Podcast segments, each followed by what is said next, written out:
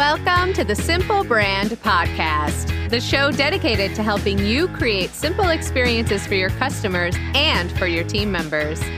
Each week, we're bringing you amazing interviews with business leaders and authors who will teach you how to differentiate your business with the one thing your customers need the most simplicity. Your customers live in a complex world. Let's make it simple. Now, here's your host, Matt Lyles. Do you ever pause and take stock of how you're approaching the major areas in your life? And when you do, do you like what you see? The best leaders are those who are able to be fully present with others, who are able to focus on the right things in their lives at the right times and not give in to distractions. And unfortunately, we're living in a time when more and more people are so busy and focused on what's happening next that they're missing out on what's happening right now. And so many people are lonelier than ever, yet still surrounded by others. This week's guest helps people figure out where they're going too fast in the wrong life areas, and he helps them slow down to move ahead. I'm talking about my friend David Norrie. David's the founder of Turned On, a platform that he and his wife Angelique developed to preserve the lost art of face to face connection within the home, workspace, and community. He's recently released his book, Turned On, and he's the co host of the Turned On podcast along with Angelique. But before we get into today's discussion, I want to share a valuable opportunity with you. David and Angelique are launching a 30 day program to help people just like you gain more control of their self, their relationships, their career, and their faith. It's the Turned On 30 Day Experience. To learn more and to register, go to experience.turnedon.com. Want to get a taste of what you'll experience in David's book and the Turned On 30 Day Experience? We cover that in our discussion. Here we go. Hey, everybody, I'm here with my good friend, David Norrie. We're both in the same city, but today we're actually socially distant, or rather, more physically distant than socially distant. Hey, David, how are you? Hey, what's going on, Matt? It's a pleasure to be here. And yeah, I dare to say this is not my new normal. I'm looking forward to getting back to what I call better than normal. But here we are, same city, and uh, I do miss you, seeing you in person. I do too. And honestly, I'm kind of tired of hearing the term new normal. I don't really like the term new normal because if you think about it, like think back every two years, every couple of years, there's nothing been normal recently everything continues to evolve every few years. And so, like you said, we're going to come out of this and get to a better normal. Yeah. Sometimes we need a reality check, a wake up call. And I think people are seeing what's important. And uh, I'm sure we'll talk about that more as we go along. Absolutely. But before we begin, first, I got to say, congratulations. David has just launched his book, Turned On Tuning In in a Tuned Out World. Congratulations, David. That's really exciting. I'm so grateful. It hit number one on Amazon, a couple different categories. And as a lifelong writer, I've been telling myself I was going to write a book for years. My parents, before I got married, were telling me to write a book. Then I got married. My wife was telling me to write a book. This has literally been about three and a half years in the making. Not that it took me that long to actually do the physical writing. It's just there's been a lot of life things that have happened in between. So this is a huge culmination of a labor of love and passion. And I'm proud. I'm prouder than I've ever been in my life because I really feel like it's the right time in the world to see this book. And we've been getting some early feedback, and it's been fantastic. Well, you should be proud. And to your point, it is really needed. And you spent three years on this. So that's devoting quite a bit of your life to one book, one concept. So, why is the concept of being turned on important now? Why today? So it talks about three main issues here. We talk about in the book balance. Well, first of all, there's presence, and then with presence comes balance. And then with balance comes opportunity. And I feel like there's a lot of themes in this book where we talk about people taking the path of least resistance, where we talk about people going on cruise control, autopilot, so to speak. And what we're seeing right now is, and I've been doing some interviews to promote the book, what we're seeing is no matter what side of the aisle you're really on politically, or no matter where you fall really on this issue, is that people in general are waking up to the fact that they like to be in control. Nobody likes to be told what to do. We don't want to be told to stay home. We don't want to be told to close our business. We don't want to be afraid of what we don't know. So, what the book is based on is really personal responsibility and waking up to the thought that we've been lulled into this false sense of security by technology. Oh, wow. Now, granted, there's a lot of great benefits that come from technology, but there's a downside to technology as well. That's where the balance comes in. And I say several times in the book, I am not here to try and go back in a time machine. I'm not here to say smash your cell phone or your computer. What I'm here to say is that technology has no conscience. So if it has no conscience, it has no ability to know when there's an overreach, and it has no ability to know when it's bringing too many things into our lives that maybe we don't know. In other words, we're bringing in technology faster than we know what the repercussions are. And what we're seeing is some early returns that not everything is great as a result. In other words, these things that were supposed to make our life easier, they're always brought in, Matt, under the guise of convenience. Technology right. is always brought in under the guise of it'll make your life better. But we welcome these things into our homes, into our families, into our communities, and into our business. And we don't know what the repercussions are because it's all happening so fast. So now we're starting to see them, and I document them. Some of this book is my opinion. I'm an observer. I have two children and one on the way. I'm a businessman. I'm a husband. I'm active in the community. And a lot of this book is my opinion, but a lot of this book is also backed up by science, backed up by statistics, and I cite those things. So I think there's something for everybody. At worst, it's going to bring open a lot of conversations. Let's bring some things to the table that we need to talk about. And I think that's always good when we can have better communication. Oh, absolutely. Yeah. I mean, it's great to be able to have a better understanding once we start talking about things and not just blindly accepting them, to your point. Like you said, a lot of things are being introduced really quickly, and we blindly accept things as convenient without understanding the cost to us for that convenience. And a lot of times, each individual thing that we take on may be convenient in and of itself, but when you combine all of them together, yeah, that's not convenient. You're exactly right. We have to be able to step out. And one of the other basic principles is awareness. I'm simply asking people to be more aware of what's happening in our families, in our marriages, in our relationships with our children and our parents what's happening and what's the awareness in our business there's a big part of the turned on business that talks about hey let's not get caught napping because the speed of business happens so quick. And if you find yourself secure in a job that could change in a blink of an eye. I mean ask someone who was a taxi driver or a travel agent 20 years ago if they thought their job was secure. Things can happen so quickly and if you're not aware then you're gone. So what are some of the obstacles that people are facing once they become aware of what's actually happening? Well, I think what happened, and this is important to realize early on, is again, I can only say that one of the central themes is that we're all more alike than we are different. And that crosses cultures, that crosses continents, that crosses certainly state lines and into our homes. And while we're all quite different in terms of where we fall on this scale of turned on to turned off, I think we can all pretty much understand that it's better to be in communion with one another in physical communion. When I, I, like to use the word communion because the communion is defined as a sharing or exchange of intimate thoughts and ideas. Yes, uh, yeah. And what happens is there's the opposite of communion, which is the virtual part of it, where we can still share thoughts and ideas, but we're not in physical communion. We're in virtual communion with one another. So what some of the repercussions are is we don't really possess as human beings the ability to kind of police ourselves when it comes to these things because it's a dopamine reaction. And this is not obviously something that I came up with. This is scientific fact. And right. to write this book, I consulted a professor from the University of Georgetown, or Georgetown University, I should say. And he's done several studies. And basically, that's what he said. He says there's a dopamine reaction that we get from technology when our phone pings, bings, lights up, or even like these emojis, or we get a like or we get a response from one of our pictures and it triggers us much in the same way any other kind of addiction would trigger us. And he also went on to say that human beings really don't have the ability to police ourselves.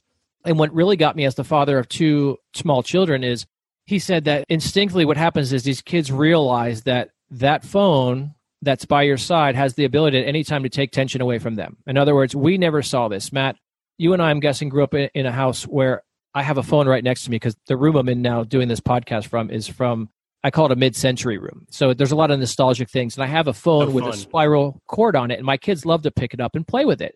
But if you guys out there who are old enough to remember, typically there was one phone in the kitchen. And that spiral cord that connected the phone to the receiver only went as about so far as halfway through the hallway. Right. Sometimes mom and dad had a phone in the room. But now what we're seeing, Matt, is that phone goes with us everywhere. So when you and I had to compete for our parents' attention, maybe at home when they were on the, in the kitchen, now our kids are competing for our attention in the car, on the way to the park, at the park, on vacations, at dinner time. So we're talking about an intrusion, going back to that thought that technology doesn't have a conscience. So it's not concerned about the time you're spending or the attention you're giving to your spouse, your child, or even in a business relationship, because we see so many people are interrupted when they're sitting down and having a business meeting and oh, hold on, I, got a call that just came in. Hold on, I got to take this text. Just a second, this email just came through. And what it's doing, it's causing us to have this short attention span where we're having a hard time focusing on things and we're having a hard time just being quiet. In other words, I'll finish the thought with this with this question for you and your audience. When you're in a line somewhere for coffee, that's the basic one I use in the book. People are in line for coffee. We're having a hard time just being patient and quiet with ourselves. So what do we have to do? Oh my God, I have two minutes before I make my order. Let me pull out this phone and entertain myself with something because we don't know what to do when we don't have it. So we've lost this kind of ability to just be calm and quiet. And I think it's going to have a big impact on our psyche going forward. I think so. And to that end, you know my background a little bit, and I left the corporate environment, oh, not even a year ago, maybe nine months ago. And what was amazing to me was I came to a realization maybe three to six months ago that I have a lot more space in my head these days to be able to think about things, to be able to brainstorm and strategize, but also to be able to actually think about other people. And this was not to put blame on my leadership when I was back in the corporate environment. It's just that there were so many things going on and I felt important when there was a new email. I felt important when there was a fire drill that I could fix. And I was always looking for that. Today, I'm finding myself with the ability to think of things and to plan things that I wouldn't have even thought of. And I'm finding myself with the ability to actually think about other people. And that's been a real, real light bulb moment for me. Yeah, I mean, I think that is a part of where we should be headed, that we do have the ability. We've come to this spot in the timeline of our human history where, for the most part, I realize there are a lot of people who still go hungry and, and there are still homeless people. But if you look at the agricultural society that maybe our great grandparents were in, or great great grandparents, depending on how old you are, right. it was a largely agricultural society. So much of their day consisted of a struggle, waking up, working a farm, trying to really put food on the table, make sure that you had clothes on your back and a roof over your head. That didn't change much. It, the, the work changed, but there was this industrial revolution at the spawn of the 20th century where now uh, still manual labor for the most part, working in factories, doing stuff like that. Still very treacherous, lifespan a lot shorter. If you're looking at the family structure, fathers were largely the providers and the disciplinarians. They didn't spend a lot of time with the children. So here we are on this kind of secondary technological revolution. I call it that because the dot com one was in the invention of the internet. I call it kind of that first one or this is what for better lack of a better term is like this new technological revolution where everybody is now finding this freedom to work on the go. So just like you mentioned matt my wife and i we came out of the corporate world and we started becoming entrepreneurs roughly 10 years ago. And i want to tell your audience look i had just about every job you can imagine since i graduated. I worked in a cubicle for two years one of the ones that yeah. you see in the movie the office right if you ever worked in one, you know, like the highlight of that cubicle is just having that picture of your family right there and something maybe to distract you because it's kind of a sad existence. Let's face it. I don't think any human being was meant to work in a cubicle, but some people still do. Under a fluorescent light, yeah, maybe you're allowed one personal picture, one personal item. you got it. And then I did manual labor. I, I fixed payphones, and that's really telling you how old I am. But what are payphones? exactly. Now there's something you see in a nostalgia store and you're or in a movie and your kids like, what's that? So I fixed those on the Florida highway. I had a, a highway in Florida that I would go in the summer and open these machines and fix them and get the coins out. So I've done everything. But luckily now my wife and I have become entrepreneurs. We work from home. We've been doing this for 10 years. We have two kids and another one on the way. And here's the thing the technology, the phone, the computer, the laptop, they've freed us from the four walls of an office, and that's great. But like I said, there's a balance. And what happens is, Matt, when we come home and now we can do business anywhere. In other words, it's the first time that someone says, "Hey, can you just take a call at it's it's eight o'clock on a Wednesday?" And I know you're with your family, but just this once, and that that right. becomes your new norm. Or, "Hey, I know it's Saturday, but I really need you to take this call or do this work because you have your phone, you have your laptop." So again, there's no more boundaries between the home and the office, even though we might try and create a home office space. Let me tell you something, guys. Again, we're more alike than we are different. I have a home office space. Okay. I have a door on it. It closes, but I have two kids, eight and four years old. And guess what? There's noise. They knock on the door, they come in, or whatever. So the boundaries are something that I think if we're looking at a turned on business, what that means from the home and the business are two different things that maybe you have some experience with, Matt. Oh yeah, and I've I've recently gone to the point of putting a sign on my office door with different options, like that I can put a sticky note on. So like the first one is you're free to come on in. Next option is please knock. Next option is I'm on a call, don't knock. Yeah. Next option is I'm recording, please have silence. Oh yeah. Well, here's the juxtaposition of that. I have a sign in my bedroom in my closet that says slow down, David, you're trying too hard. And this was something that I literally had to write. So, what I talk about in the book is this era of busyness that we're in, this era of hustle and grind. And the entrepreneurial spirit's great. And the book is about self responsibility and getting out there and grabbing your American dream. But it's also, again, we're going back to balance and opportunity. I found myself at the beginning so worried about the business, so in that hustle and grind mentality. I saw it having an impact on my marriage. I saw it having an impact on my kids. And I'm like, who is this person I've created? And I literally had to make a sign and I put it in my closet because that's where I go most of the time, you know, wake up in the morning or the midday to change or go at night. And it says, slow down. You're trying too hard because nice. that's the central theme of the book is we have to slow down to get ahead. And, and for some people, especially if you are in the entrepreneurial space or you're trying to get your business off the ground or excel in the corporate world, that's a message that you need to listen to you can slow down to get ahead. It's not do more, have more, be more. It's balance, opportunity, presence, and awareness. And we can slow down and still move ahead. And when I see these signs all over the place of the grind and the hustle, and people are wearing them like badge of honor, you know what? If we look back and we're older, are your kids going to say, "Hey, Dad, thanks for hustling so hard, so you could buy me that new bike or new car"? Or you're going to say, hey, dad, thanks for slowing down a little bit. So you spent more time with me playing ball or tucking me in at night. Oh, what's yeah. gonna what's gonna play in the memory banks of our children and give them a better way of life? Is it going to be more money? Is it going to be the Ivy League college, or is it going to be, hey, my dad really had a relationship with me and spent time with me, and that's where we're at. Absolutely, and the phrase, you know, slow down to move ahead that sounds counterintuitive exactly. to most people because our culture says don't slow down, speed up, and in fact, do more, get noticed more.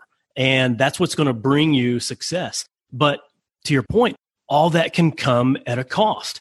And I think that's when we get away from balance because if you hustle in just one area, then you lose balance and it's a huge cost in all the other life areas.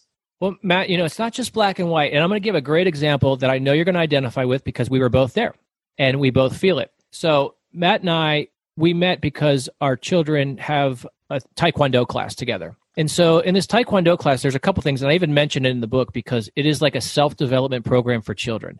It is not really just is. about punching and kicking, it's how to be a good person, knowledge in the mind, honesty in the heart. It teaches them confidence. It's everything that you'd want in your child and there's something about having a third party teach it. Just like as adults, sometimes we don't really police ourselves or we can't really correct ourselves. That's the hardest part about being an entrepreneur is you have no boss to tell you and hold you accountable. So the same thing with children. Sometimes, you know, we are their parents, but to watch them be accountable to another adult that has authority figure with Mark, he does a great job. But here's the part that I want to get to. So in this Taekwondo class, there's three or four rows of chairs, and that's where the parents sit. And every parent has their cell phone. And this is typically the class goes anywhere from six to eight o'clock at night. Right. So, Matt, I know and you know that, again, sometimes, hey, I need to make this call. I need to take this or I need to answer this text. But I specifically watch because I've seen my child look over when she's doing an exercise or it's getting ready to be her turn. And yes. I see her look over, and what is she looking for, Matt? She's looking to see if dad is watching. And I see sometimes, sometimes I catch her looking over as I'm looking up from my phone, and I'm like, oh no. Right. Yeah. And I see the look on her, like it's palpable, the look on their face. And so what I think to myself is, again, that dopamine do I want to sit there and watch every single kick of this class when I could maybe answer an email? That's a hard, hard decision to make. But God forbid our child looks over and we're on our phones. They see that and they know that. And that's where that disconnect comes. Because if we can just for an hour, don't even take it in. Sometimes I don't take it in because I know I can't sometimes police myself. I leave it in my car because I want her, if she looks over and she's doing a kick or she just got a belt, I want her to look over and say, oh, my dad saw that. And I just see the pride. And if you look around at other parents, sometimes they're just on their phones the whole time. I'm not in judgment. All I'm saying, because I'm susceptible to it too, is that's a perfect example, Matt, of what's going on. Our kids are noticing if we're paying attention or not, and they need us to be more present in their lives and balance the phone and work with the home life. And there's such negative repercussions down the road if our children see that we're not being present with them, that we're not paying attention to them. My boys right now, they're 10 and 7 years old. In a few years, they're both going to have some difficult conversations that they're going to want to have with somebody. And I want them to feel welcome and to be able to approach me with them. And that's not going to happen if I'm not present with them today. And I've got a confession to make. In that Taekwondo class, there were a number of times initially where I was that parent. I was the parent that was trying to get some work done on my laptop or on my phone, and I was trying to pay attention to when it was my kid's turn. And I would catch them sometimes, but then sometimes I would look up and they would have already gone and they would be looking at me with a dejected face. We're in the era of multitasking. That's the thing. I'm a multitasker. I multitask, and we should be able to because now that is convenient. But at the same time, what you're saying is, is true. Our kids are looking for us to set the example. We're giving them the example every single day, and and this is a more difficult time than ever, particularly the past couple of months. So we just had this conversation in our house. My daughter, even though she's eight and she's intelligent, and the other one's four, they don't really know now the home business. In other words, she thinks that why can't dad, why can't you take me out to ride a bike right now? And I'm like, well, it's Tuesday at 11 o'clock. Dad's working. And I wish kind of they would be taught early on the value of money, even at a really early age, and the value of work and what that means. And I never had that conversation with my dad because he was a nine to fiver. I saw my dad for breakfast. I saw him at six o'clock and for about an hour after that. And then I went to bed and I saw him on the weekends. Other than that, so again, these lines are being blurred but we have to have those conversations about when we're at work and when we're not. And that hasn't been clearly defined yet, especially now in this quarantine where a lot of parents are finding themselves working out of the home and the kids are there and they don't understand why mommy and daddy are not paying attention to them. It's kind of like a catch 22. And at the same time, while mommy and daddy are both working at home with one, two, three kids at home, there may be employees or leaders who are saying, well, why isn't this person paying attention to me right now? It's all getting blurred and it's difficult to manage. Well, going back to our attention span, the ability to focus, even as adults now, it's very tough. And if we did have it, like it's it's amazing when we put our minds to it, how much we can really get done in a couple hours when we're focused. Oh, yeah. But we're in the age of distraction. There's a bevy of distractions. That's kind of like why this book took so long. There's just distractions. Some were pretty serious, like moves and sickness and stuff like that. And some were just good old fashioned distractions. So here's an interesting point. There's a section of the book where I talk about this quote that I heard from a pastor. And the pastor said that the devil is in the delay. That caught my eye. And I'm like, hmm, that's interesting. And he says, basically, we all have a purpose in life. And sometimes we get diverted from that purpose we get delayed. And sometimes it's for a very good reason. And people will have a bevy of excuses why life isn't working out for them. Oh, you know what? I got into a car accident, or my spouse left me. I had a business partner who screwed me over. I had a, a sickness, or whatever it may be. And there's a lot of good excuses that people want to point to, but we never want to hear the most common excuse. We don't want to admit to that one. Despite all those Right. things being true and setting you back, we never want to admit the most common excuse, which is this I got distracted. I got sidetracked. And that's why the devil is in the delay, because if he delays you long enough, all of a sudden you find yourself at the end of your life with a dream in your heart that you didn't fulfill. And it could have been starting a 501c3. It could have been, you know, simply spending more time with your children. I talk about this part in the book. It's very tough. I always get choked up because I say, from what I've heard, that there's no pit deeper than that of, of a child that says, I wish I would have spent more time with my parents when they were alive. And my wife lost both of her parents in the first six years of our marriage, both to cancer. And I mm. just know from looking at her, she would give anything to be at the dinner table and hear one more of dad's old war stories or hug mom one more time. Oh, of course. And the flip side for that of us that are parents is how many times do you run into a parent and say, I would give anything for my grown kids to just be in, in the home one more time? Like empty nesters, I would give anything for my kid to be back at six years old and me to just watch them play.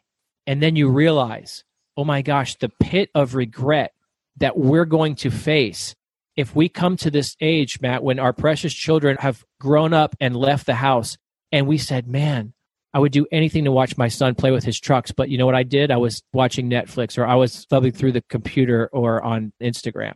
So there's this presence, there's this awareness. And I'm telling you from my perspective, I don't think we're ever going to conquer it because it is so strong, this pull from technology and from busyness and for distraction. I think the only thing we can do, and my biggest goal with this book is to make you guys, the listeners, aware of this situation. And maybe once in a while you catch yourself saying, geez, put this phone down. I'm not doing anything, and my kid's right there in front of me. And I want to bring parents back to the dinner table. That's a central theme. There are statistics and studies that show kids do better in school. They get better grades if there's a family dinner more often. And that this is a spot where children learn how to communicate, how to voice their opinions, and how to build their confidence at the table. So I ate family dinners six days a week.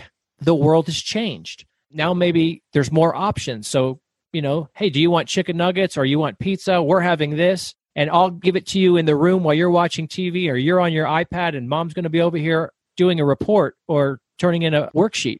And then you realize, no, like this is a critical time for families. And I believe if we win the family, we win the community, we win the country, we win humankind. I think if we could bring families back to the dinner table.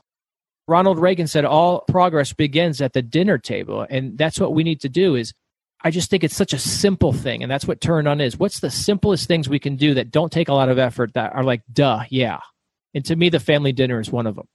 It really is. And it's forming some simple habits, simple rituals that will hopefully empower us and empower our children that can hopefully indirectly feed off to other people as well. What we're seeing is, and I put this in the book, people are more adept to go around you than towards you, look away from you than at you. Yeah. We we've had this kind of regression of communion again, a regression of connection where I'm really trying to make a difference in the community. And we live in a great community where there's it's called the front porch community where the garages are backloaded and everybody sits on their front porch and it's really nice. But it's the next step. It's getting to know your neighbors again. Of course. You know, I have a whole section on the neighborhood, which it might be a little bit controversial because, but I try and point the arrow back on myself and say, if, if we want a better neighborhood, it starts with us. Hanging your alma mater flag on the outside of your house or your brand new sports car, it's not going to create the connection that you want. People No. aren't going to come up to you and say, hey, is this who your team is? You have to be the catalyst for connection and community in our own neighborhoods. And I think, again, it's one of those things that just takes a tiny little bit of effort to do. Keep your head up, look for people, wave at people, smile at people, open a door for a person, say thank you. Like there's this return to manners and civility that I think that would help our country out a tremendous amount moving forward into this next generation. What if that doesn't happen? What if we're all continuing to simply avoid each other? Then what are the repercussions of that? It's easy. It's depression. It's depression and loneliness. Yeah. I'm saying that because that's what the statistics are proving. You could read it in the book. There's some high school studies where kids were usage of drugs was on the decline, kids engaging in sex on the decline, but reports of being unhappiness and depressed were way up. And you got to ask yourself why. Now, there's nothing that says, hey, it's because of this, but let's speculate one step further. And this was my big aha moment, Matt. Mm-hmm. Big aha moment. So we always want to group people. When we see something happen that's negative and we see suicides up, depressions up, we see use of opioid addiction and drugs, maybe, or antidepressants up, we want to put those people in a category because we need an explanation. You know, if you're depressed, you must be uh, a hermit. You must have a bad personality. Maybe you're sour with life or something's went wrong along the way. Maybe you're a high school kid who is a misfit. Maybe you're jaded at work or something happened. And that's why we can label you as depressed. You must be missing out on popularity or missing out on money or any number of things. That would explain it, right? Right. Here's one example that kind of bucks that whole thing. The commissioner of the NBA comes out and says, this was just two years ago. He comes out and says, quite bluntly, my NBA players are depressed. And I think it's because of social media. Wow. My NBA players are, this is the commissioner. Now, I looked at that comment and I said, that makes sense. Okay. I go, but this is one man and he's obviously a couple generations older than his players. And he's not the athlete, he's the commissioner. But then here's two more things that back it up. Dirk Nowitzki, who had just retired. So he's younger, just retired. Dirk Nowitzki says he's right. He goes, When I played ball, after a game, we come into the locker room and win or lose, people would be talking to each other. Guys, if we lost, they'd be blaming each other, yelling at each other, interacting. If we won, we'd be hugging each other, talking about who made the winning shot. He goes, Nowadays, you walk into an NBA locker room and win or lose, you got 15 players on their cell phones. Nobody's talking. And these guys are depressed. They're millionaires, more popular than any of us can ever imagine, more money than any of us can ever imagine, and yet they're still depressed. And they're blaming it on social media. They're blaming it on these things. And then guard JJ Redick for the 76ers comes out and again says, I deleted all my social media. He goes, it was scary how I, even at a stoplight, it was just automatic. I'd pick it up. I'd pick up my phone every time at a stoplight. And he goes, I saw it intruding on the lives of my family and myself. So there you have an example of guys who are rich, guys who have the world in their palm of their hand, popularity, but we're seeing this happen. So JJ Redick did a really drastic thing. He just got rid of it all. And I'm asking you to just do one tiny thing. Just be a little bit more aware. When do you need it? When do you not? When are you missing out on something that's pretty important or even trivial, like watching your kids play? Of course. And yeah. when are you just wasting time? Absolutely. And it comes down to being more intentional about when and how you use it. I love that word. You you nailed it. Intentional? Yeah, we have to be Yeah. intentional. Absolutely. You know? yeah. And I was so busy when I started writing this book. I was so busy, and I went to an acupuncturist because I had hurt my shoulder. And this is at the time where my wife and I, at the height of our company, we are just we're making so much money. The kids are there. We're vacationing. We're doing all this stuff, but we are busy. And I hurt my shoulder. So I had tried all the conventional Western medicine. I went to orthopedics. Nothing helped. And someone said, "Go to an acupuncturist." I said, "I got nothing to lose, so I'll go." So I go in this acupuncturist, and me being a Type A, like I had a hard time relaxing. I go, "Okay, where do Oh, you yeah. put the needles in? Let's get this thing healed." And this guy's like, "Hold on." He's like, "Hey, let's slow, Slow down. down. slow down a second. He goes, "I'm not going to put needles in right away. I want to sit down and talk to you for a little bit." And he's like, "So what's been going on in your life?" Now, for a guy like me who was used to conventional Western medicine, I was like, "This is odd." And this guy's a complete 180 of my personality. He is cool as a cucumber.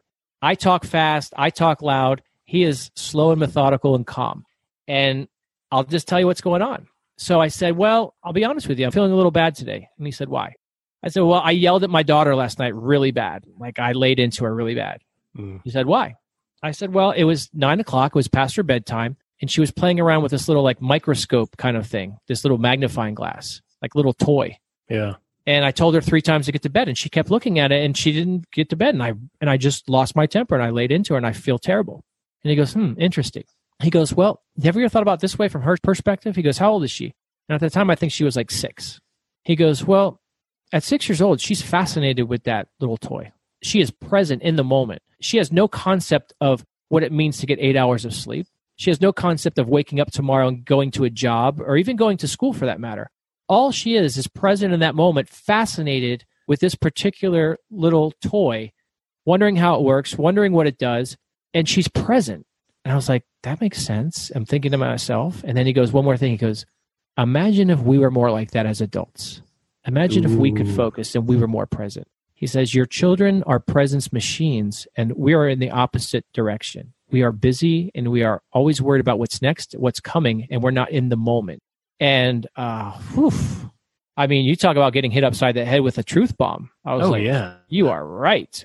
That changed a lot of things for me. That's why presence is a big part of this book. We talk about presence with our families, and that's the most important place to be present with our spouse, with our children, with our families. I think it's also really important with our team members in our business. So, how can leaders understand what they can do to be more present both with their family and be present with their employees, with their team members? That's a great question. And I love it. And I think it comes down to we know nowadays when we're being targeted. One of the things with my children is I'm really worried about their future in terms of privacy. I'm really worried about do they have to go into the middle of a forest to have a private thought and not be monitored? Because we're seeing like the data mining and we're seeing the pixels. And people will say, hey, why use Facebook ads? Well, they're tracking. When you Google something and 10 seconds later it comes up as an ad and you're like, how did that get there? They're tracking. So what we're seeing is people know that we're being marketed to on a grand scale. Oh. So in terms Every of day. business, what's going to separate us? And I look at the turn on business and I put these three little things in the book as examples. So we have to do something to separate ourselves from the pack. And I'm banking on this, and it's my philosophy that the more we welcome technology and we become less human, the more of a premium people are going to put on human connection. Okay? Here's uh, two little examples in a business that I can give you that are pretty obvious and pretty clear. Where if you're a business owner, you can add value to your business without necessarily having to add more money. You don't have to do anything. It's just we want to make people feel more special. So I grew up in the South. I grew up in Florida. And even here, Matt, you know, they have them here too, but it's Publix supermarket. Oh, so yes. Publix supermarket. Publix. The biggest one in the South. And when you shop there for pretty much your entire adult life up until your mid 30s, and you just take it for granted. So my wife and I moved out to Arizona, and there's no Publix out there. And we went to another supermarket. And my wife asked me for weird things when I go to the store she's not just like, hey, can you get me milk and bread? She's like, can you get me like chia powder or, you know, psyllium oh, husk? Yeah, exactly. And so I get frustrated when I look at the grocery list. So I go up to somebody that's working there and I say, hey, do you know where the, the psyllium husk is? and they're like, uh, I think it's over there like 12 or 13, or it's, it's over there by the, uh, by the chicken, whatever. Then I realized, wait a minute, I was spoiled. In Publix, when I go up to someone and I say, hey, do you know where this is? They stop what they're doing and they walk you directly to that. They take you directly to it. So that's a little thing that adds to the customer service and makes you feel like a human and makes you feel appreciated that is intimate and that is present and you're aware of that. And the other example is something I kind of took for granted, but my parents pointed it out to me. If you've ever been to Nordstrom, the department store, when you buy something from Nordstrom, you purchase it, they put it in a bag, and they do this one little thing. They walk it around the counter and they hand it to you in person. It's so silly that most people might not even recognize it. But it's that little extra touch, it's that little bit of humanity where I'm not just going to hand it to you over the counter and go, here you go, see ya, next customer. They walk it around to you. It's just that tiny little thing that makes you feel special. And I think that's what we do with our employees if we're present to make them feel heard.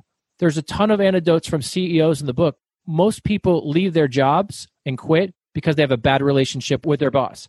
And the new wave is saying that bosses have to be more aware of what's going on in their employees' personal lives, more attentive to them, and really have that connection. And vice versa, companies aren't just hiring people based on ability anymore.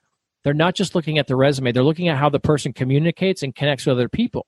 And I thought this was weird because I started to research it. I said, what about like a, a video game programmer? Or what about someone who, who's really just a genius when it comes to technology? Do they really have to have a good personality and be outgoing?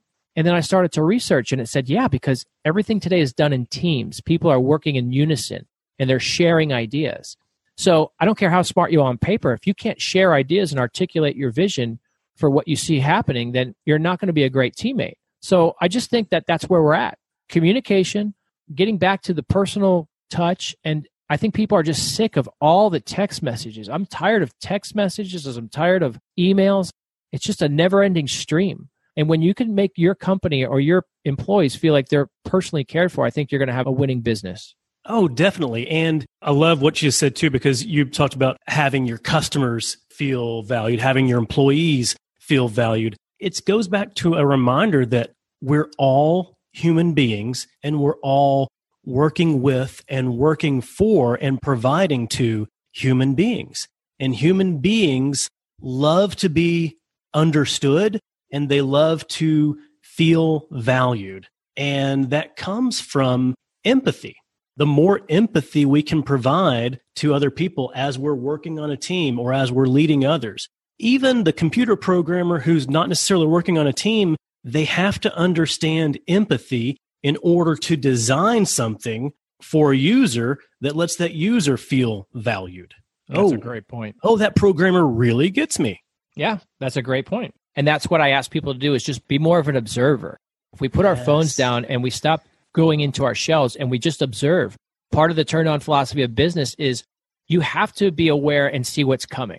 And no matter what business you're in, observe people. Look for where there's a need, where there's a void. What are you doing and where is the void? People are looking for a couple things in business. They're looking for convenience, they're looking for expediency, and they're looking for friendliness. And so that old story about when I went to a friend's house in 20, I think it was 2013 to talk to him about business. And as it got late, he said, Hey, I got to go pick up some people. And I'm like, What are you talking about? He's like, Yeah, I'm going to go pick up some people and take them to the airport. And I thought he had family in town. He's like, No, these are hmm. strangers. I said, Strangers? What? Like, yeah. I go, Are you crazy? And I remember going home and telling my wife, I go, Man, Steve's nuts. Steve's going to pick up strangers in his car and take them to the airport now. And here we are in 2020 where I'm like, someone says, Hey, I'm going to call a taxi. I go, Why would you call a taxi? That's what Uber's for. But back then, I'm like, Why would you take somebody to the airport? That's what taxis are for. So things flip around, but you have to be able to see with new eyes where there's a need. What can you improve on? That's going to be the most successful people moving forward into this next decade is people who see with new eyes and are observant. And if you pick your head up, it's going to be blatantly obvious. You're going to see what people want, what people need, and then you could capitalize on that financially. And it's so difficult to see with new eyes when we're too distracted. Yeah. And then there's always the thing about taking chances. One of the more controversial parts of the book might be, you know, my view on traditional education. And I just believe that these kids need to fail faster. And I think they need to be put in situations earlier on rather than these hypothetical situations where they're in the four walls of a classroom. I think I learned the most in my life from failing. And it's not a hypothetical failing, it's real failing. Right. Yeah. You know, like Mark says, these kids could get punched and killed on a video game. They just hit the reset button. It's not the same. In real life, there is no reset button. You have to learn your lessons. You can come back, but sometimes the most painful lessons are the ones that are most valuable. So I'm a big believer in let's get these kids in their gifts earlier. Let's put a better emphasis on what you would call, for lack of a better term, a guidance counselor. I don't believe that everybody should be put through the same education. I believe that we have to really invest in the future of our children by finding out at a much earlier age what their gifts are and then letting them actually do those. Let's get some real world experience. So I remember when I graduated from college, every job I went to, they said you need experience. And there was the catch 22. Well, how do I get experience yeah. if I don't have a job? Well, what do you do? So I just want to see the implementation. Like I have every indication that my daughter will start a business before she gets out of high school, her own business, a real business. And it might just be something easy. She might be making hair ties. I don't know. But it's going to be a real business because I want her to know what it's like to meet payroll. I want her to know what it's like to have to do the cost of goods and all those things. And I think if we do that, then we're making a generation of younger people that are much more responsive to what it means to have responsibility in life rather than saying, I'll just go to more school.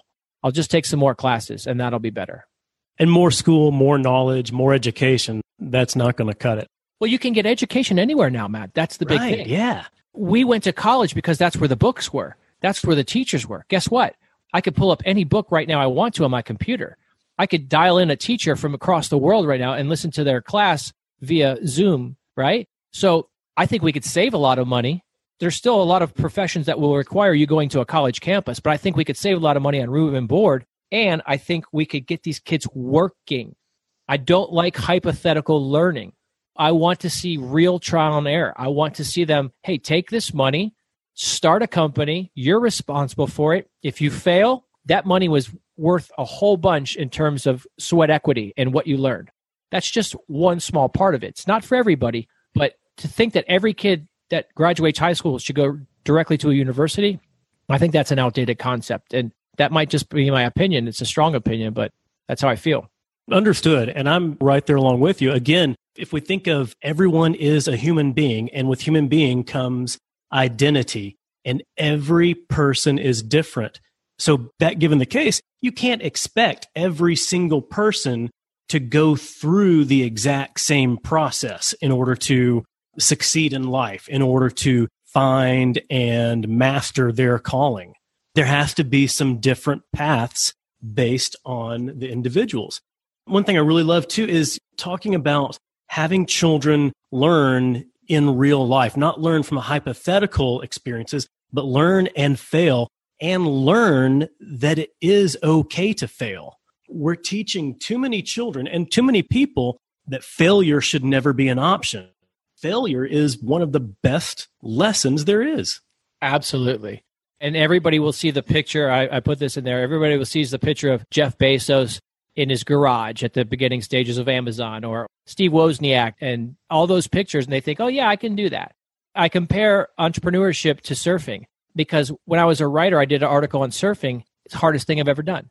Hardest thing I've ever done. And I was a good athlete. I picked up everything and I couldn't get out to a wave because, like business, so much of surfing is anticipating and seeing and preparing and then getting up and finding the balance. And you know what's going to happen is you're going to think you have a wave and you're going to get it, and then next thing you know, you see yourself and you're you're on shore and you're wiping salt water out of your eyes. You got sand in your butt, and you're like, I was just a hundred yards out, and just like that, you're back at square one. It talks about perseverance. If you've oh, ever yeah. tried surfing, it's a lesson in perseverance. It's a lesson in effort, and then picking the right wave and then going with it. Once you go with that wave, hey, I just made a commitment. I'm going to paddle ahead of the wave, not when it gets to me. And it's just, you wouldn't call me a surfer by any means, but I learned a lot of lessons and parallels from surfing that I put into business. Oh, yeah, that's amazing. And in order to pick the right wave, you have to be paying attention and watching to be able to know what the right wave looks like. Oh, there's so many things. Yeah. yeah. And and you talk to other surfers that have more knowledge than you because they'll tell you, hey, that wave might look good, but that's not the one you want. You got to get the one yeah. behind it. So the metaphors that come from from that and, and sports in general. I was a sports writer for most of my life, and one of my foundational principles in what called the turnaround, because most people will change careers now anywhere between or jobs. I think the number is between ten and eleven times, or or something like that. And so I talk about the comeback. There's a lot of people. I've been to tons of self development conferences over the last 10 years. And one of the things you see most at a self development conference is a middle aged person who's just like, I need a new start. This business I'm in, um, I can't do it anymore. I've done it for 20 years and I need a new start. And then they think to themselves, well, I'm not 20 anymore. You know, I got a mortgage, I got kids. How do I do this? Not so easy now. Yeah. And my, my sports metaphor is the Red Sox, Yankees, the best comeback ever. Nice. Uh, and when you talk about it, the Red Sox were down to their last out. They were down three games to none. They were facing the game's best closer in Mariano Rivera. And the look on their faces was look kind of the look on the faces of those people that are at these conferences, just like, I don't know if there's any hope left. I'm here because I'm looking for something to spark my life. And it's not home runs. That's my lesson. It's it's not home runs. You don't change in a day. What it is in that series, it was a leadoff walk, it was a pinch runner, and people still look like we had no chance, down three games to none. Ninth inning, best closer. Still haven't got a hit. We got a walk and a stolen base, and then all of a sudden a single, and all of a sudden momentum change. So momentum is a huge part of life. And if you're somewhere right now in a marriage that's not working, or your body is not where you want it to be, or your business is not where you want it to be, or you don't know who your maker is and you don't have a relationship with God, it's not going to change in a day, most likely. What I would ask you to do is say, what's the one thing I can do? What's the one flip of a switch I can make? If it's your body, the easiest thing you can do is drink a glass of water first thing in the morning. You're not going to go out and do a marathon. You're not going to go out and do one of these classes that's uh, an Ironman class. If you're overweight, you're going to wake up and say, What can I do today to get things started in the right direction? And the easiest thing to do is drink an eight ounce glass of water. We always tend to look for the big jump and life isn't about big jumps. Like you just said, we have to be able to fail, but we have to be able to course correct. And then we have to be able to establish some type of momentum and then balance those big four areas of our life our home life, our career, our faith, and our health. Oh, yeah. And I use a similar analogy and, and similar teaching when I talk to people about growing in their personal brand. again, it can't be one big effort. It has to be a series of small efforts. Amen. And it's like dollar cost averaging with investing. It's being consistent and consistently showing up and consistently doing the same thing, that same positive habit each day that you can continue to build off of. Exactly. And then not resting because Yeah. a Super Bowl winning coach has to field the team the next year and get them ready the same way the coach does who lost almost all of his games. Like it's a new year. So just because you won the Super Bowl doesn't mean you kick back and put life on cruise control because you'll be out of a job if you don't produce. That's why I keep using this metaphor of cruise control, of autopilot throughout the book. Because just like the body, the body wants to be in a state of homeostasis where everything is cool and everything is perfect. That's the body's job. And and the body only reacts when you work out, the muscles grow because the body is forced to grow. It's like, okay, I got to grow muscles to lift this heavier weight. When you get sick, your body creates a fever. It has to have a reaction to step up to meet the new demands on it. It's the same thing in your business. It's the same thing in your marriage. You want to be on cruise control in your marriage in a state of homeostasis where everything is cool and you flip it on autopilot and next thing you know, your wife or your, your husband comes to you one day and says, Hey, I'm out. And you're like, What happened? Well, you went on autopilot. I've been trying to wake you up for years, but you got comfortable. Don't get comfortable in the marriage. In your business, right? We talked about this. In your business, in your health journey, you don't want the doctor coming in saying, Hey, guess what? We got a problem. No, be proactive. Take control of your health ahead of time. Don't wait for there to be a problem. And it feels good. It feels comfortable in the moment, but down the road, there's serious negative repercussions of letting ourselves get to that homeostasis, letting ourselves get to that feeling of comfort in the moment each and every day. Oh, you're not kidding. I'm going to give you one quote here from the Bible. It's Hebrews 12 11. And it says, No discipline seems pleasant at the yeah. time, but painful. Later on, however, it produces a harvest of righteousness and peace. It's So delayed true. gratification. And anything, that's what these young people need to be listening to. And even us older people, we need a refresher course, delayed gratification. Nothing comes easy. But in this technological day and age, everything does come easy. It's six seconds in the microwave. Oh, that's too long. Hey, I, I got a six minute video that you can watch that will change your finances or change your body. And you're like, oh, six minutes? Nobody's got time for that. No. You have a 30 second version?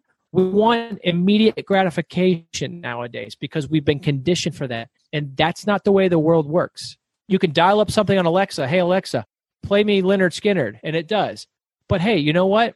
Life doesn't work that way. Life isn't Alexa. We have to put in the hard things. We have to do delayed gratification. And what happens is we're searching for things that are distracting us. In the book, I use this one. It's a story. It's kind of a this kind of cool little story that's very easy to understand. Girl's driving in her car. She's driving on the highway. Out of the corner of her eye, she sees this candy bar on the dashboard on the passenger seat. Hmm. She's all alone. She sees the candy bar. She's focusing back on the road. She keeps looking at the candy bar. So sure enough, she loosens up her seatbelt a little bit and she reaches over. Still can't find it. Looking at the road, loosens up her seatbelt a little bit, reaches over, reaches over. Finally, she reaches over, takes her eyes off the road, goes off a ditch, ends up flipping the car, hurting herself. And I, I don't like to have a really negative ending, so let's just say she hurt herself. But here's the metaphor here for life is the candy bar represents everything in life that is not as important that we're distracting ourselves with. We're taking our eyes off the road. So maybe you're taking your eyes off your marriage, taking your eyes off your health journey, taking your eyes off your business because you're looking for this temporary satisfaction of this candy bar and you're reaching for it. And that's when bad things happen is when you take your eyes off the prize, take your eyes off the road. So I think that's very easy to ask yourself right now. What in my life am I reaching for that's not important that I'm maybe taking my eyes off the road for? And that's the way to really get ahead is to simplify and focus. It's to narrow what we're focused on and focus on those top priorities and keep your eyes on that. Yeah, and, and it doesn't mean this. Hey, it's fun. I, I don't want to say that that's not fun. I have a big philosophy in that I reward myself big time for big things. Like when I have big, huge Nice. goals, I like to reward myself. There's a painting hanging behind me of Robert Plant from Led Zeppelin. I've Um, seen it. It's pretty cool. But earlier on, there's there's a, a Led Zeppelin signed guitar, and I was trying to reach a goal in my business back at the beginning of the last decade, and I was almost there, almost there, and I and I just needed something to, to keep that carrot in front of me. So I told myself, if I reach this goal, I'm going to get that Led Zeppelin guitar. And I did. So I'm a big believer in dangling carrots in front of yourselves and self motivation. We can always have what Mick from the Rocky movies there say, "Hey, get up! You know, you're you're a bum. You're no good, Rocky." But really, what you need is that self motivation. What can you do to get your body moving? Yeah, absolutely. And for me, it's a difficult balance in focusing on that motivation while still being content with who I am and where I am. Yeah, I think you hit something on the head right there because in this day and age, it's really easy to look at other people oh, through yeah. this lens of social media and start to look at the influencers or the politicians or the celebrities, even some pastors, right? And you look Ooh. at them through this lens, you think, maybe I should be doing that. Maybe I want that. Or maybe I idolize them. And maybe I'm not good enough, or maybe that life would be better. And we talk about this, my wife and I, in the turned on marriage portion, is there's this kind of do better. And while I always want people to do better, there comes a point where you have to work with what you have and be content, like you just said. If we look at it from a marriage, it's very easy to understand. I might have checked off 80% of the boxes that my wife was looking for in a spouse, right? But there's probably 20% of the things that she had on her list of a perfect spouse that I just I didn't have. Right. So in this day and age where you could go on all these dating sites and pick someone across the world, there's always this opportunity to do better. Hey, maybe that person is perfect for me. Maybe that's my soulmate and they check off all of the boxes, but it's unrealistic. So sometimes we leave the 80%, look for the 20%, we get to the 20%, and we realized, no, that person that we were with before was actually a better fit than me. And what was supposed to happen, we were supposed to work on that 20%. In other words, I had 80% of the things I wanted in my spouse, and I was supposed to work with them in communion with them in a loving relationship to work on that 20% that maybe wasn't there, but then to be happy with ourselves as well. And we're putting so much pressure on this to get where? To get to this point where we look back and say, really? Like all the stuff I missed out on because I had to attach my name to this or I this is what was going to give me validation in life. The validation part is probably more real than ever because of that little like button on our social media. It's a little social validation of what you said or what you look like or where you went on vacation or what your kid's party was. That little like button tells us the validation. And, that's a twisting of really our values and where we should be at. We shouldn't be looking for other people to validate us. No. We should be able to validate ourselves by how we feel and how we run our families. Absolutely. And understanding like that there's right places and wrong places to go to look for validation. And that can be really depressing seeing how people approach social media and their online presence to seek validation. And then you also talked about continuing to do better and keep chasing things and chasing things. I don't think that people actually ever reach an endpoint. I think anyone that has that mindset keeps continuing to draw a line in the sand and says, okay, once I get over that line, then I'll be happy. And then yeah. realize they're not, that there's something else. Well, there's a new line. Once I cross that line, then I'll be happy. Then you get to the end of your life and you never ever made it to that point.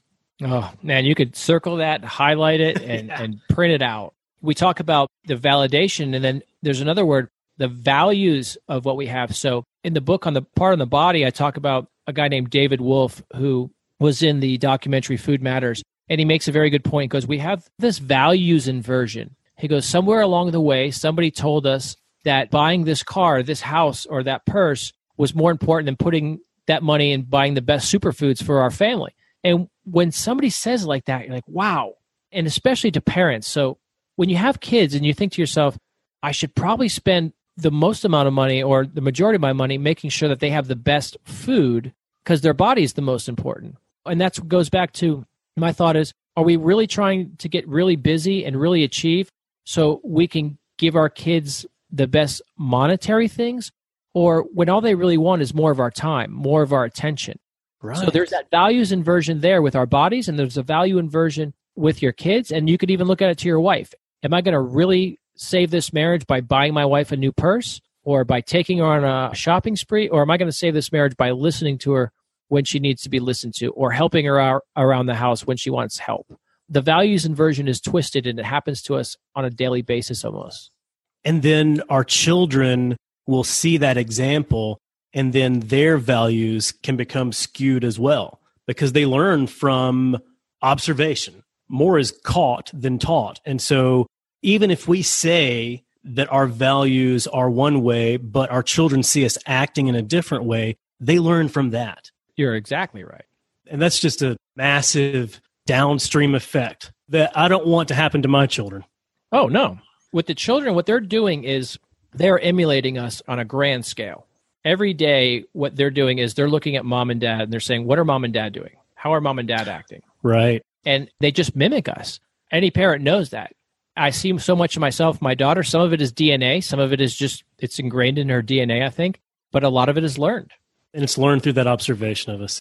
So it's on us as leaders of our family, and then even as leaders at work, for people to follow the right example, to be looking to us as an example. David, this has been fascinating. We've talked a lot about some ways that people can really improve their life, become more effective individuals, effective parents, effective leaders. But I know there's a lot more to learn. So, where can people go to learn more about Turned On and your Turned On method? We try to make it very easy. And this goes to the last teaching point is about business. And when we saw this, I mean, if you looked at our GoDaddy URL registration over the past decade, it's laughable. We're on the phone for like an hour with the guy.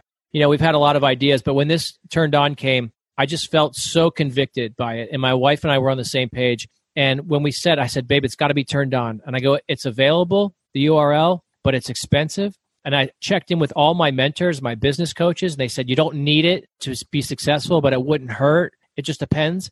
So we went all in so we can make it very easy on you guys, and it's turnedon.com.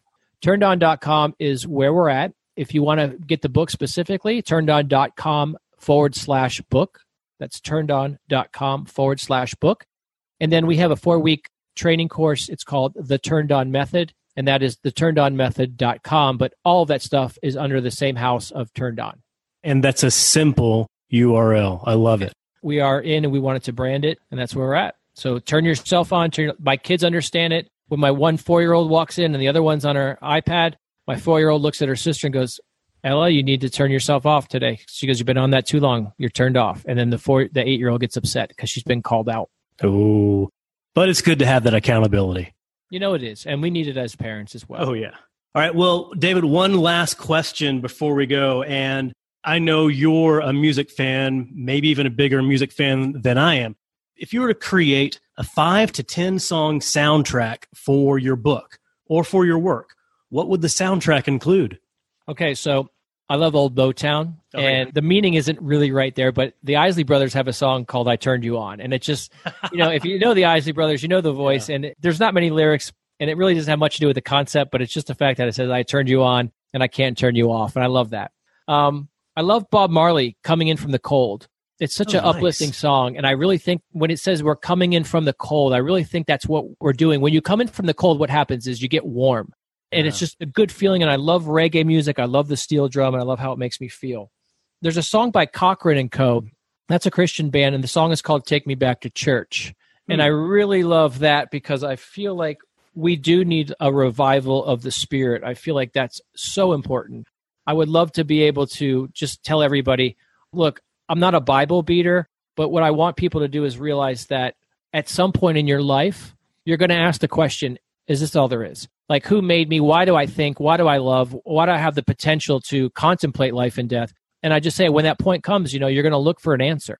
So I really love that. If I were to pick maybe one or two more, I'm looking at my list. Lean on Me. I love that song, Lean on Me, because oh. I feel like in this world, we're feeling more alone than ever. And that's a central theme on the book is people are feeling isolated. They're feeling depressed. Yeah. So I think if someone could say, "Hey, you know, lean on me. I'll be your friend when you need me." I think that's a central message. And the last thing, even though I'm not going to include Led Zeppelin, that's my favorite band. Don't don't hurt me here. I'm going to go with another hard rocking band. I'm going to go with Motley Crue. Kickstart Ooh, my heart. Kickstart my heart. There you go. and go. I'm going to go with Kickstart my heart because one of the first quotes that I use in this book, and what I think really sets up the tone for the book, is by a philosopher and theologian. His name is Howard Washington Thurman. And this is kind of like a theologian's view of Kickstart My Heart. he says, Don't ask yourself what the world needs. Ask yourself what makes you come alive, and then go mm-hmm. out and do that. Because what the world needs is for more people to come alive. I feel like Kickstart My Heart is something that when I, you hear it, the guitars, come alive, my friends. Don't allow technology, don't be seduced into this false sense of security. Don't go to sleep at the wheel. Don't put yourself on autopilot. Go outside every day and say, What do I need to help myself come alive? Because when you seek out adventure, when you seek out connection, when you seek out community, when you seek love, when you seek God, it's going to fill you up and you're going to feel alive. And we all need to come more alive. Amen. Amen. Yes. That's awesome. And I think you may be the only person that I'm aware of that has equated Kickstart My Heart with theology. So, yes. congrats to you. We all can make that bridge sometimes, right? yeah. Oh my goodness, David! You know th- this was so fun. I'm I'm glad we got to do this. I'm sorry that we aren't actually seeing each other like in the same room right now, but I know I will see you sometime really soon. Thank you so much. I'm so grateful for all of your lessons and grateful for what you've been able to share with us here today. Thanks. I, I, appreciate it, Matt. And uh, I just want to say that I'm glad I got a chance to meet you and your boys. And I know that we will have communion in person sometime soon. Absolutely. Yeah. And I, I am looking forward to communion with you and for having more intentional communion with others. Amen. All right. God bless you guys. Thank you and have a great day. I hope you enjoyed my discussion with David Norrie. If you want to learn more from him, then pick up a copy of his book, Turned On. Even better, go sign up for David and Angelique Norrie's Turned On 30 Day Experience. You'll spend four weeks with them in a results driven program designed to break unproductive patterns in all the major areas of your life. So go sign up today at experience.turnedon.com. If you're enjoying the Simple Brand podcast, go ahead and hit that subscribe button. It'll make it a lot simpler for you to get future episodes like the next one featuring Dan Marks. Dan's held a number of CMO positions in the finance and banking industry and is now leading strategy and marketing for Infusion Marketing Group. If you and your team ever spend time deciding how to use data to simplify your customer experience, then this episode is for you. So go ahead and subscribe, and you'll automatically get Dan's episode as soon as it's live. Until then, keep it simple. Thanks for joining us for this episode of the Simple Brand Podcast. Want to make your listening experience simple and automatically receive each new episode? Visit our website, simplebrandpodcast.com, where you can subscribe to the show in iTunes, Spotify, Stitcher, or wherever you listen. If you're finding value from the Simple Brand podcast, leave us a rating or review. That helps us get the show to the ears of the people who need it most. Be sure to catch Matt right here next week. Same Matt time, same Matt channel. Until then, keep it simple.